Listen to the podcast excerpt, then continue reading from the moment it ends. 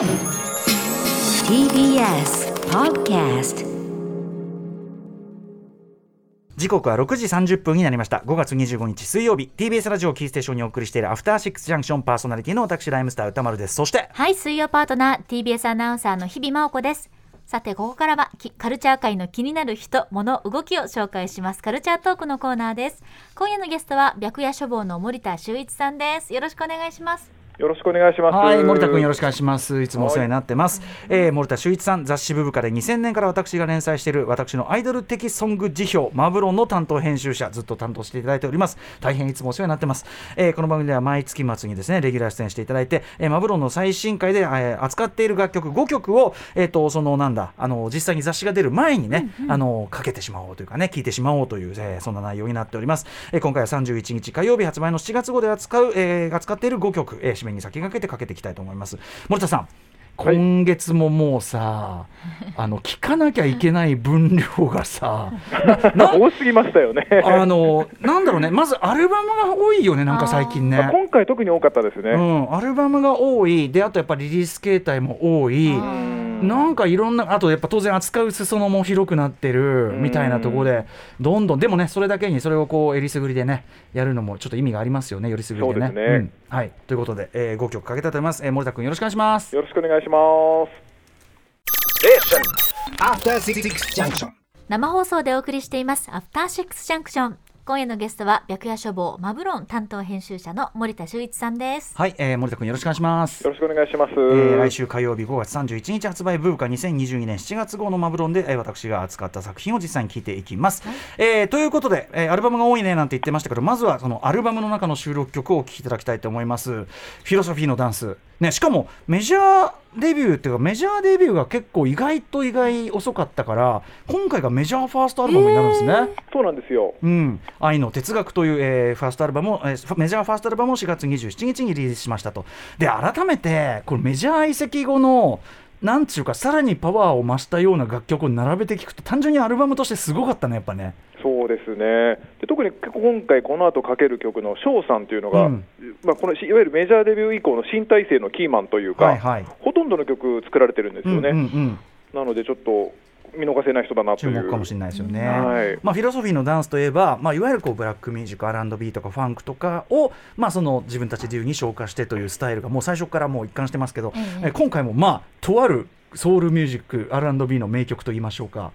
とある、ねとある とある名曲を完全に放出させる。でも彼でも彼女たち流でこうね消化しているというようなね。そうですね。もうフィロソフィーのだあとやっぱこれ歌うスキルがある程度ないとちょっとこれはさすがに様にならない曲だから。そうですよね。うん、でもね、うん。ちゃんと可愛いアイドル的な可愛さ、うんキュートさみたいなのも入っているという一曲で、うん。えーぜひお聴きいただきたいと思います、えーフィロソフィーのダンスメジャーファーストアルバム「愛の哲学」からスペシャルルーティン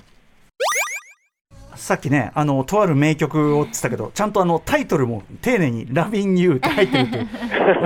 こうねあのまんまじゃもちろんないからね。ちゃんとあのオマージュというかインスパイアって感じなんで、うん。はい、フィロソフィーのダンス「愛の哲学」アルバムからスペシャルルーティンを聴いたら可愛いし。そう、可愛くて実力もバッチリ。そう可愛いかっこいい実力ありみたいなね、感じで。はい。やっぱフィロソフィーのダンスならではの一曲じゃないでしょうか。えー続いていってみましょう。そんなフィロソフィーのダンスもねあの鴨慶太郎さんがプロデュースで登場したグループですけども、えーその鴨慶太郎さんがまた新たなグループをね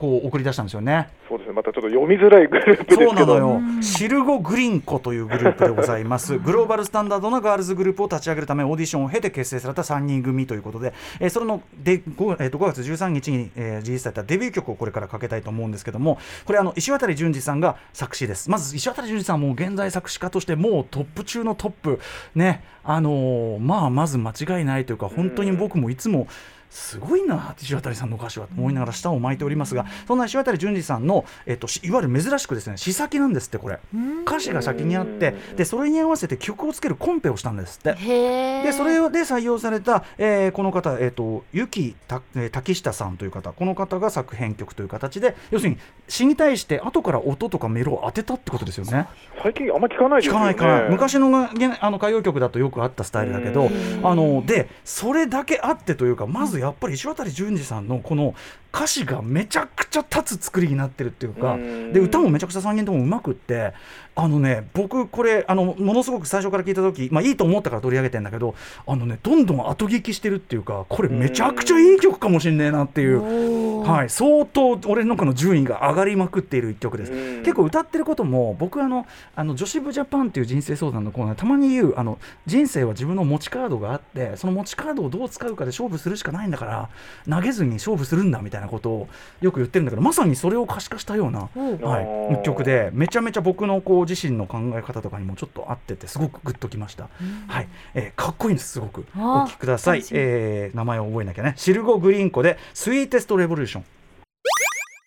はい、ぜひこれあのフルサイズで石渡淳二さんの歌詞が本当すごいんで、ぜひ聴いていただきたいと思います。えーシルゴ・グリーンコで、えースイーテスト・レボリューション。私は私に全てをかけるコンドンのレイザーブラフじゃない。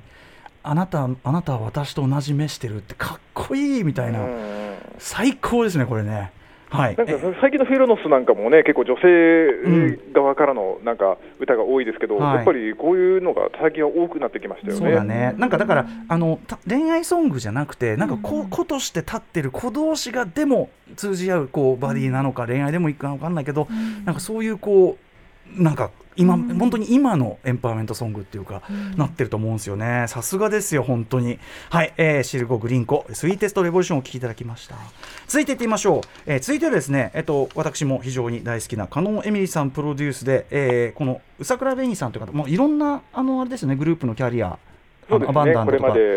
やってこられたような方で、その方、宇桜紅さんを加納エミリさんがプロデュースしたシングルが出ております。えー文句なしでかっこいいのでお聴きください。宇桜紅さんでパッション。かっこいいな。あはい。宇桜紅さん加納エミリさんが作,、えー作編曲で作詞は宇桜さんご自身がやっております。パッションを聴いていただきます。これちなみにあの宇桜さん自身のレーベルから出てるということで完全に本当にセルフコントロールの時代のアイドルというのをやっぱり体現されてる感じしますよね。どんどん増えてきましたね。ね、しかもそれがやっぱしどう考えてもそっちのがかっこよかったりして。そうなんですよね。うん。でね。こうやって加納さんみたいな、でも間違いない人にちゃんとオファーもして、ね。うん。はい、めちゃめちゃ頼もしいし、はい、ま骨太だ宇桜さんもっともっと作品聞いてみたいと思いました。うんうん続いていってみましょう。えっ、とこの間えっ、と5月20日ですね、ライブダイレクトこの番組のライブコーナーにもご出演いただきました。えー、まあ。アイドルラップグループのもう、まあ、パイオニアにしてキングと言いましょうか、そうですねえーリリカルスクール、ただね、メンバーがまあ大幅にまたチェンジということで、うん現体制ではちょっと最後ということになってしまったアルバム LS、まあ、いかに素晴らしいアルバムかというのはご本人たちにも言いましたけど、ね、森田君、まあ、めちゃくちゃ今回のアルバム、本当かっこいいんだよね、もうねっこよかったし、あとでも本当、この前のライブダイレクトもめちゃめちゃかっこよくて、そうだね。なんか何度か聞き直しちゃいましたね。本当だよね、うん。あのちゃんとそのスキルの高さとでもそのやっぱ彼女たちしかできないそのアイドルラップグループというそのなんかこうキュートな感じとかも含めてあとまあメンバーそれぞれがすごいスキルもキャラも立ってるみたいな、うん、どんどんどんどんなんかすごくいい状態になってたと思いますけどね。まあある意味この状態でいけるとこはいったということかもしれないけど、で、えーその中の一曲ライブでも披露していただきましたし僕も熱く語ってしまいました。そして森田君ももうめちゃくちゃき何度もめちゃくちゃリピートしてると噂のあの曲。うんあのーまあ、夢見てるという曲なんですけどこれあのまずモチーフになってるねサビの部分のモチーフになってるのが、あの三品キャンプというね伝説の、えーヒップホップイベント1996年のあれで、あのーまあ、女性ラッパーでハックさんという人が出てて僕らのライムスターの出番の1個前がハックだったんだけどハックの代表曲ねえっ、となんだっけえっ、とあれ？なんだっけ？スペシャルスペシャルトレジャー。これのサビだった。り今後ろに流れてるのがそうかな？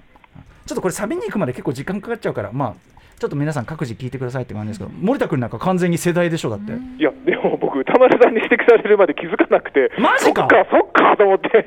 嘘だろ。いやさすがと思って、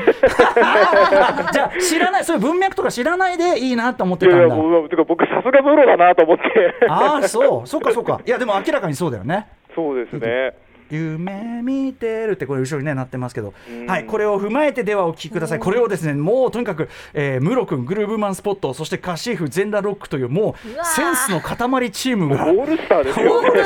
全員かっこいい人の五条みたいな人が、えー作ってます。まあラップの歌詞はやっぱすごく全裸ロック的なフローかなとも思ったりしますね。うんお聞きください。リリカルスクールで夢見てる。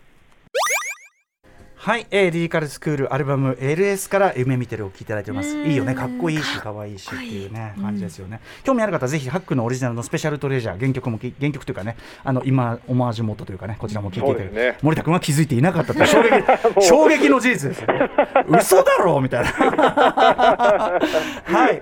さあ今月じゃあ最後はですね、はいあのーまあやっぱりこうドスンとアイドルソング堂々みたいなのもちゃんといいのありますよということで、久々にハロプロ行きましょうということですよね。もうやっぱ堂島康平さんやっぱりもう大好きな人のために、本当にいい曲作ったなっていう、ね、あの堂島孝平さんね、もちろんあのアーティストとしてあのいろんなご自身も活躍されてますし、アイドルソングの提供も結構いっぱいやられてますけど、うんアンジュルムすごい好きなんですってね、やっぱね、アンジュルムって言っちゃいました。大好きみたいなんで、うんもうこれ、思いが詰まってますよね。だし、なんか言っちゃえば僕、やっぱりハロプロの、ハロプロの、ハロプロファンクとか、ハロプロディスコとかある中で、うんハロプロスカの伝統があってですね、そうですよね。ハロプロのスカといえば皆さん、特にやっぱり名曲、やはり皆さん、プッチモニのちょこっとLOVE という名曲中の名曲がありますけど、僕結構チョコットラブ、あの、繰り返しする、フレーズの繰り返しのとことか、言葉遊びの感覚とか、ちょっとやっぱりなんか感じるなっていう言そう葉もね。ね。それも踏まえてるかもしれないですよね。うん、だし、まあ、スカチューンとしても、もう、ほうもバシッと決まって、めっちゃ気持ちいいんだよね、もうね。あともうこれ、大きいスピーカーで聞くと、めちゃくちゃ音もいいんで、音いいよね、やっぱこれはメジャーーの力、だからやっぱね、あのメジャーど真ん中はど真ん中で、やっぱ面白いし、かっこいいっていうところもね、ありますよね。えー堂島康平さん、作詞、作曲、編曲はあのね、えーハロプロでもおなじみ、鈴木俊介さんでございます。お聴きください、アンジュルムで、愛すべきべきヒューマンライフ。あの定番の、定番のメニュー、定番の、だからさ、すごく有名なパフェのさ、でなんかその新しい店ができて、うん。その有名シェフも入って、でも間違いないはずなのよ。絶対ないの。絶対間違いないの、うん。でパフェ頼んだら、やっぱ予想よ通り予想以上にうまいみたいな。一口食べた瞬間分かってた分かってた分かってたんだけどやっぱ美味しいっていう時とか同じ感覚。ねえ。定番の良さってやっぱあるし、でもぱありますね。でもさこれやっぱ同じような狙いどころやったってここまでいい曲ってなかなかできるもんじゃないから。ないと思いますね。うん、やっぱり堂島康平さんの中でも僕は会心の一作だと思うし、うん。はい、アンジュルム素晴らしい一曲じゃないでしょうか。愛す。べきべきヒューマンライフ最後にお聴きいただきました。えっと連載の方は今月ちょっととにかく扱いきれない作品が多すぎて普段以上に他にもこういう作品があるよってところにすごくあの紙面を半分ぐらい割いてます、はいあの三六円太郎さんにご紹介いただいたタイのアイドルグループあのペイントブラッシュのですね。はいあの曲ヤングソウルという曲なんかも触れさせてめちゃくちゃ聞いてますうん、いいよねあれも良かったし。はい。えーあとね、まあ、あのやっぱファンファタールですよね、やっぱりね、あの2人のですねあの新曲、ロール・オブ・ライフも面白い、あのちゃんと解説的にちゃんと書いてるところもありますんで、ぜひそちらも読んでいただければと思います。ということで、えー、と森田さん、えーはい来週火曜日5月31日発売のブブカはい。2022年7月を今回のマブロン以外どんな感じの記事が載ってるんでしょうか、いやもう引き続きですねあのエスペシア再評価ということでですね、ええ。今月はエスペシアの元マネージャーの方にインタビューしたりとかしてですすごいね。ねしつこくやってます。はい、エスペシャルもね、またあの久々の何周年、10周んライブライブがあるんだもんね、10周年ライブみたいなのそうです。ね控えてですもん10周年ライブありますね。はい、それを控えてということですかね。あと、はい。あのコラムだけ読みたい人は、あの雑誌、紙の雑誌もいいけども、あの、はあれですよね。Kindle でコラムパックがあの315円で発売されてますんで、うん、はい。ぜひ R の記事とかもあったりするんですもんね。そうですねはい、ぜひ読んでみてください。はいそんな感じで今夜のゲストは白夜書房の森田修一さんでした。森田君ありがとうございました。ありがとうございました。どうもそして明日のこの時間は、えー私大好きなラッパーヤングハッスルさんがですねニューアルバム出しましたこちらのアルバム全曲筋トレがテーマの筋トレアルバムです、ほうまあ、筋肉といえばヤングハッスルさんですが、ついにやりましたすべて筋肉、えーハッスルフィットネスをリリースした、えーヤングハッスルさんをお招きして、えー歌詞に頻繁すると、ね、登場する筋トレ用語について質問したりしながらアルバムのおすすめ曲を聴いていきます After Six Junction.